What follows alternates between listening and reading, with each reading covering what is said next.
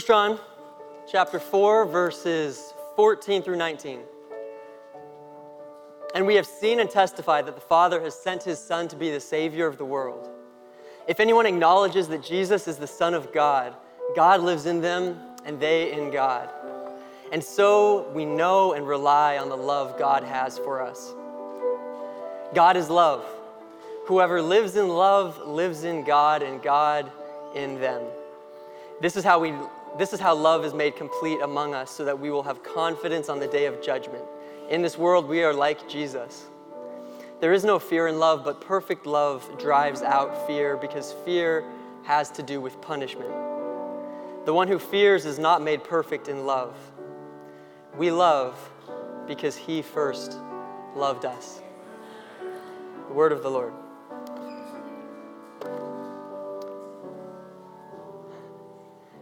It's been a while. It's been a while. I have been gone for the last three weeks, and it is so good to be back. I feel like there's so many things we need to catch up on. I leave for a little while, and the, the, the sanctuary is looking completely different. Um, and, uh, and a lot's happened. So, uh, if it's all right, I want to share a few stories from my recent experience um, to tie into our sermon today. Um, and again, we're continuing on this series of uh, exploring Adventist theology through this book, God with Us, by uh, uh, Adventist theologian John Peckham. Um, and I'm going to start us off with a story that's a little bit heavy, uh, but I don't want to leave you all in suspense or worry you too much. So I want to let you know that there's a happy ending to the story.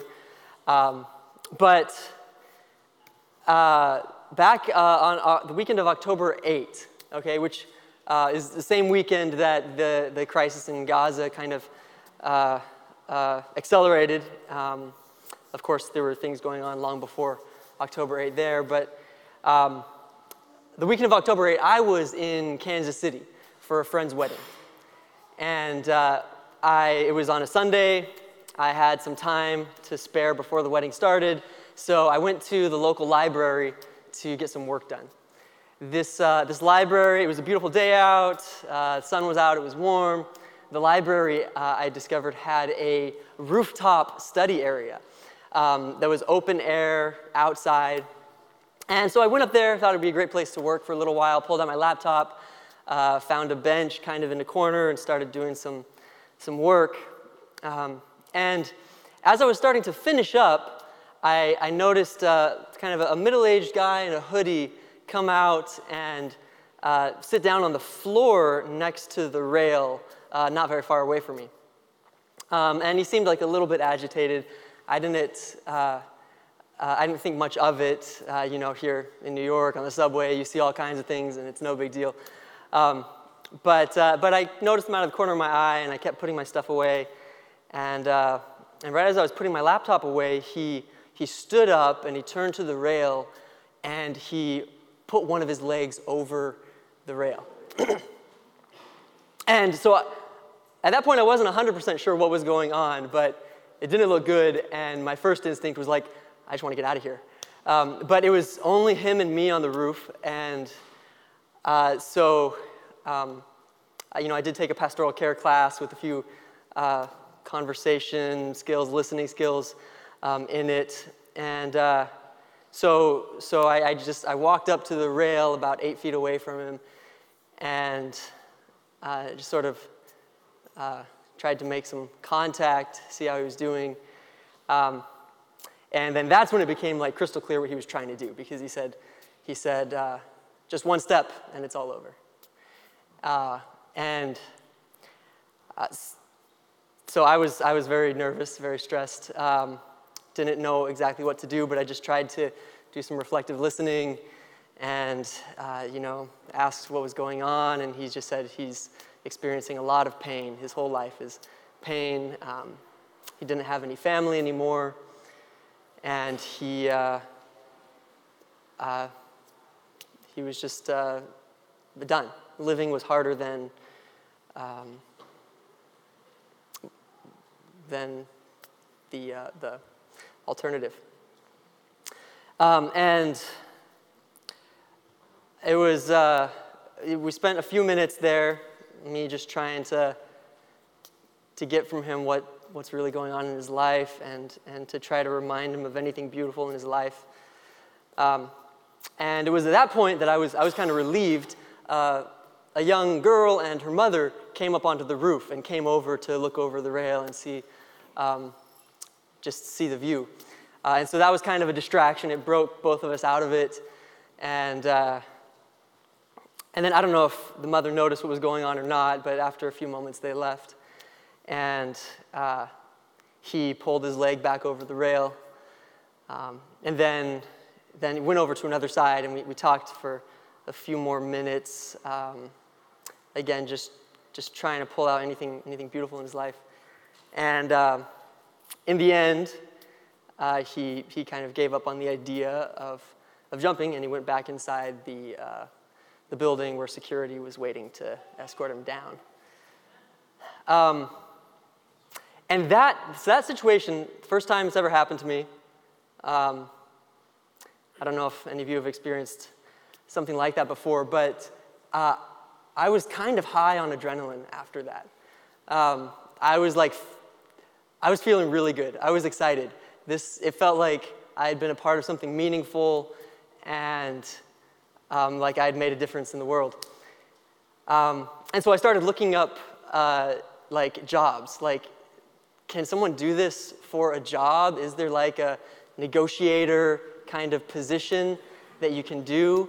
how often do situations like this actually happen? Like you see it happen in the movies, but is that actually a feasible career path? Is that something you can train for, you can do? Um, and so as I was reading up, um, I, I started reading not only about like suicide negotiations, but also about hostage negotiations and just all of these kinds of crisis situations that require negotiation. Um, and as I was reading, I discovered that uh, the general consensus is that usually someone in a situation like this, whether it's suicide or, or hostage, um, they feel like the, the victim, right? Like they're all alone, they're isolated, they are not uh, in community with anyone else. And this is like a last resort situation. Uh, this is, um, they're desperate. they're desperate. Um, and so, one of the first responsibilities of a negotiator is to create that connection, to connect with them, and help a person to realize that they aren't alone, that someone else can relate to them, can be there with them in that moment. But it, it struck me how, how, yeah, how being in this kind of situation of feeling isolated, feeling alone, feeling like you are not receiving anything, uh, any help, any hope, uh, can drive people to desperate measures. Um, so, so today we're, we're continuing on this series about God with us, um, looking at Adventist theology uh, through the lens of this, this text. Um, and today's chapter is titled Life and Death. Uh, life and Death human freedom, sinfulness, and conditional immortality. Um, I started us off with this story of a, a crisis that's born out of disconnection. And, and, the main question that I want us to ask uh, while during our time together right now is what is the root cause of this kind of desperation? What is really at the core of the problem that, that uh, I witnessed in Kansas City um, that we're seeing all over the world. Uh, we have the example of, of Gaza being isolated, right? Um, we have uh, many other crises, of course, uh, Ukraine and elsewhere. Um, and more locally, you know, it's November 2023, a year away from the next presidential election, which is sure to be a stressful situation. Um, uh, we're here in New York. It's busy, it's hectic. Uh, I, I, had a meeting this last week with the uh, spiritual life advisors at NYU, and we went around engaged kind of everyone's emotional well being, and pretty much everyone was talking about how they're just at the end of their rope. Like people are exhausted, drained, burnt out, tired. Students are trying to finish the semester, and uh, it's incredibly difficult. Uh, and for those of us that aren't in school, just working, right? I mean, you know, you know what it's like. Sometimes it feels like we're drawing from nothing, like we're at the bottom of the barrel. Um, and our own finiteness, our own limited capacity is in stark relief. So, why is this? Why, what, what is the root cause that brings us to this place of desperation, of, of being at the end of our rope? Um,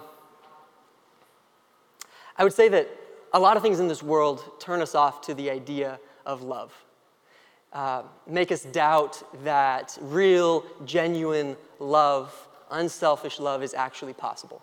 We see all these crises, we see all these terrible things going on, and it makes it hard for us to believe that love is real, much, much less that, that we could be loved or that we could be in a real, uh, genuine, loving relationship. Maybe, maybe even at church, uh, you're getting burnt out. I know here we have tons of volunteer needs. So many of you are helping out, volunteering, uh, and, and maybe you're feeling like you can't do that much more. Um, maybe, maybe you're also seeing things in church, locally or globally, uh, that are just like values you don't really agree with, or things that, that uh, you wish were, were happening differently, and it feels like I'm, I'm about ready to unplug from this whole church situation. Or maybe you're personally affected by one of these crises. We have Palestinians and Jews in this very congregation. We have Russians and Ukrainians. We have people from dozens of nationalities, ethnicities, races, uh, all going through uh, some kind of trauma. And many of us uh, may actually have, have lost someone personally recently. And I know this is a beautiful community, and most, if not all of us, believe that the loss for one of us is a loss for all of us. And so we're mourning together with everyone who is mourning. Um, right now. but all of these things just continue to tempt us to give up on the idea of uh, the very possibility of good news, right? That the Christian gospel is what it says it is, that love, real love exists, and that we can actually rely on someone else's love. So, what does uh, Adventist doctrine, what does the Bible, what does this, this book have to say about about this. Um, the three, the three uh, sort of doctrines that this chapter touches on are, are free will, sin, and conditional immortality. Uh, I just want to do a quick summary of those uh, and of sort of the Adventist perspective on those uh, before continuing to dig into this question and what they, what they say about the question. So, the Adventist understanding of conditional immortality, excuse me, is inherently relational. Uh, life in Adventism is relational. Um, human life depends on a connection to the Creator God. Without that connection, life eventually ends completely. Uh, in, in, Adventism, there isn't this idea that the, the soul goes on forever, independently, no matter its connection to God. Uh, in Adventism, the idea is that without that connection to God, everything dies. Uh, and that's sort of the idea of conditional immortality. Being cut off from God means the end of life. Uh, regarding free will, Adventism is a religion of consent uh, a, a, framing that I really appreciate. Um, but it's just the idea that humans do have a choice in the process. You know, some, some uh, Christian backgrounds uh, focus on God's role, uh, sometimes to the exclusion of the human side, and, and, others focus on the human side, sometimes, and this is a heresy and, and not so common in most Christian circles, but sometimes to the exclusion of like any help from God. Uh, Advent, Adventists uh, try to combine both, right? Like we need divine aid, but human choice is still a key part of that process. And so, since life is inherently relational, And without God, life ends. And since humans have a choice in the process, that affects our understanding of sin being whatever works toward the end of life, towards ending, stopping life, right? Which in our context means injuring, harming, damaging relationship. Uh, sin is anything that harms relationship, anything that causes relational injustice, you could say. Now, we often, we often say, and, and this, this sermon is going to be kind of simple, but we often say that like the solution to this is love, right? Like the solution to the sin problem, the guiding ethic of Christianity is love, to love, um, to be in loving relationship with God and with our human family. And that's not, that's not wrong. But when I was reading this, this book, I, uh, Peckham impressed me with a particular perspective on this that, that I hadn't focused on enough, I think. Uh, when we're asking what really drives us to this kind of despair that is like the root of all of our problems, the answer is love, but, but I think I want to I wanna focus on a nuanced version of that. In this, in this, uh, in this chapter, Peckham writes humans can reject God's love, but to reject God's love itself is evil. He goes on, he says, Sin separates us from God repelling love and fracturing relationships. So I, I, want you to focus on this right now. These words reject, rejecting love, repelling love. The point that Peckham is making here is that the starting point of the gospel, the starting point of any life and growth and thriving, is not giving love when it comes to us. It's actually receiving love. Receiving love from God and from each other. And the root problem that, that, that, that drives us to desperation, that drives us to feel alone, that drives us to isolation, that fuels our self destructive tendencies, whatever they may be, all comes back to whether or not we are willing to receive love from someone else. Peckham goes on. He writes After the flood, humans rebelled and rejected God's promises at Babel. And then he cites Romans 5, saying, Those who receive the abundance of grace and of the gift of righteousness. The point of the gospel that Peckham is highlighting here, and that is just blowing my mind, is the point of the gospel is to teach us how to receive love from God. When we're in a world that is continually trying to, to persuade us that love does not exist, that there is no such thing as love, and that we have to depend on ourselves and rely on ourselves for everything. We remind ourselves of the gospel story because it is a beautiful, clear example of relying on someone else receiving love from God for no merit or wisdom or strength of our own. Going back to the, the key text, 1 John 4 19, we love because he first loved us.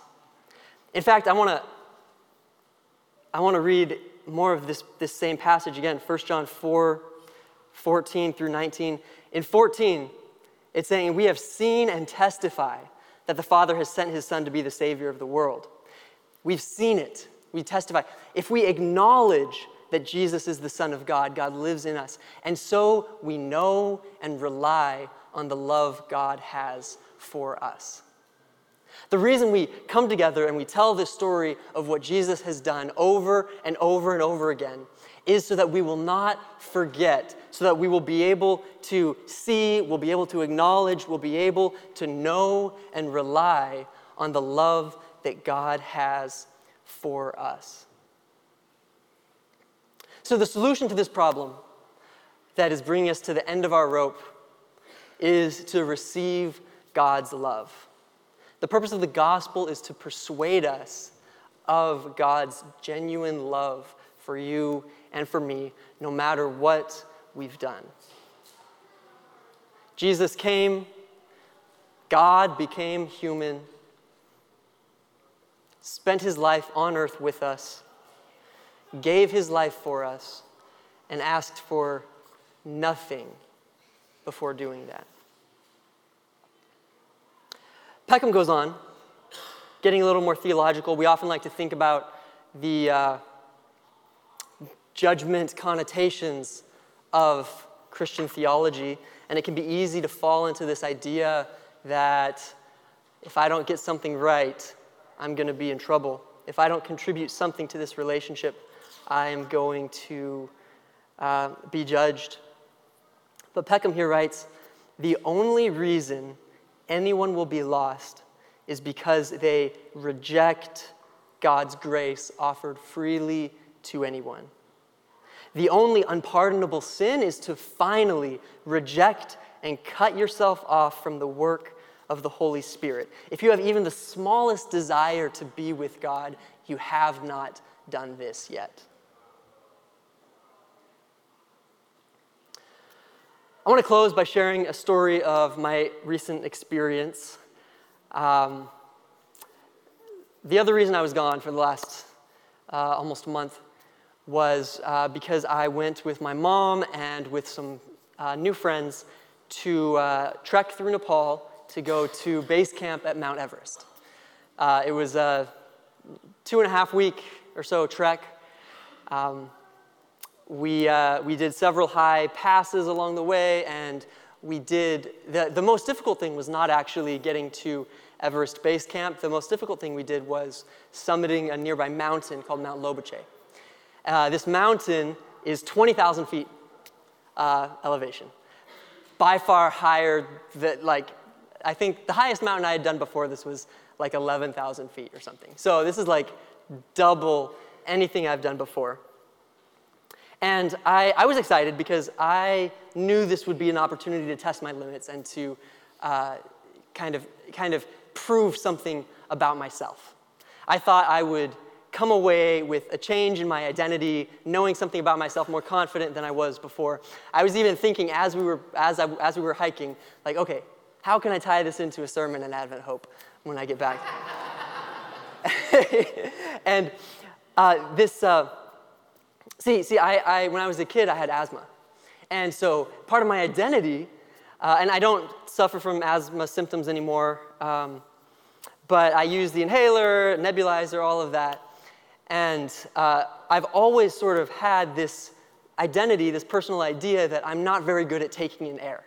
Like swimming is a little bit intimidating to me. Running, I don't love any cardio stuff. It's like, like I just have this idea that my lungs are weak. Uh, and so I thought, okay, this will be an opportunity for me to really test and maybe change my identity in this regard. Uh, and so as we were hiking up the mountain, I was excited. I was feeling pretty good. I was, it was tough. It, was one of those situations where you take a step and you breathe, and then you take another step and you breathe. I don't know if any of you have seen the, uh, well, Lord of the Rings. Um, there's a, haven't you seen that obscure film? Um, there's a uh, remake of it on YouTube, 12 hours long, where there, there's one scene where the, uh, the hobbits are leaving the Shire, and I think it's Sam looks at Frodo and he's like, one more step, and it's the furthest I've ever been from the Shire.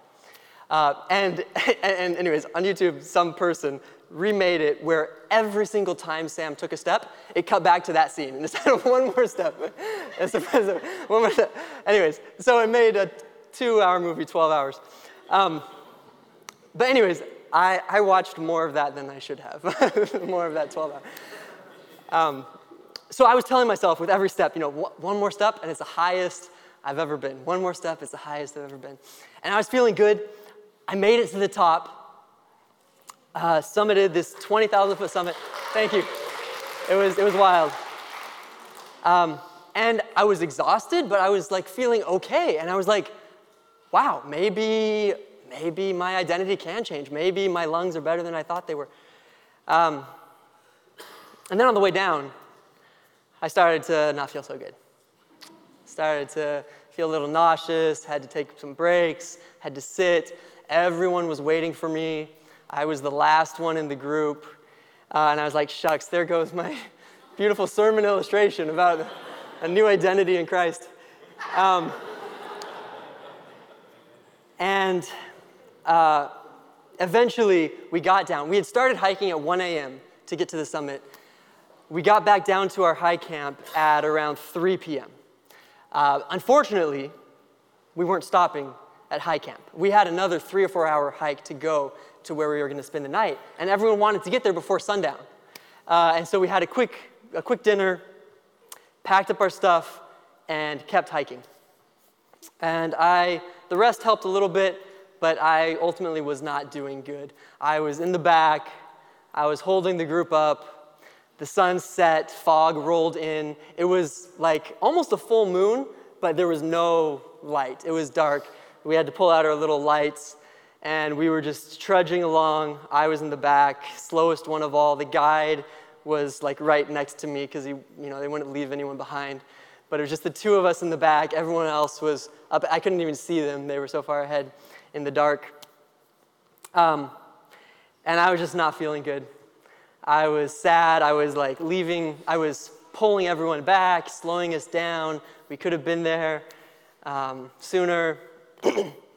um, I was at my wits' end, you know, as pushing myself as hard as I could go, and it wasn't enough. And then that's when the like the most beautiful thing happened to me of the trip, and uh, honestly, like one of the most beautiful things that's happened to me in years. Um, everyone came back to where I was, all the other hikers. And again, these are people that I had, I had met just for that trip, so two weeks before. They all came back. Um, one of them offered to carry my backpack. Another one gave me some candy to help my blood sugar. Uh, another one, we had been talking about how much we loved the Greatest Showman soundtrack and she had a few of the songs downloaded on her phone. So she was playing Rewrite the Stars on her phone.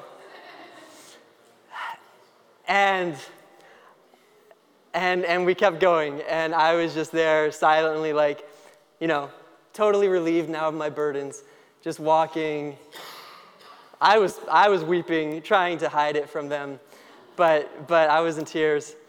And we also, we had, I couldn't hide it well. We were using these like hand warmers in our gloves, and I had some cheap ones that have like charcoal in them, and it gets on your hands.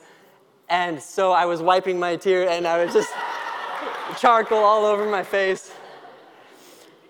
Um, and like that, for the last half hour or so of the hike, um, we, we made it finally to uh, the, the site where we were resting uh, and spending the night. To me, that is like the perfect example of the gospel, of our role as a church, and of what God is doing for us. Um, when we're at our wits' end, when we feel like we're drawing from an empty barrel, we don't have anything to, uh, to keep us going, God is there ready to, to give us more love uh, if we'll only receive. When people around us are in that situation, and maybe, maybe we have a little more energy, we can be the ones that God is pouring that love through. To me, this story is kind of the full circle of the Christian faith from the baby stages where you just need to receive, to receive God's love, to recognize God's love, to receive love from other people, to you know maybe some of the the more mature or just fully grown stages where where you can give back and, and love. We're all going through pain, suffering. Sometimes it's hard to believe love is possible, especially if you're in a situation where you're not experiencing it, you're not receiving it. And I don't want to pile burdens on anyone, but sometimes we like to do things. We like to have a task. And if you want a task, then I think this is the most worthy one to, to pour love back into other people, whether it's in personal relationships or through public action. Cornel West says justice is what love looks like in public.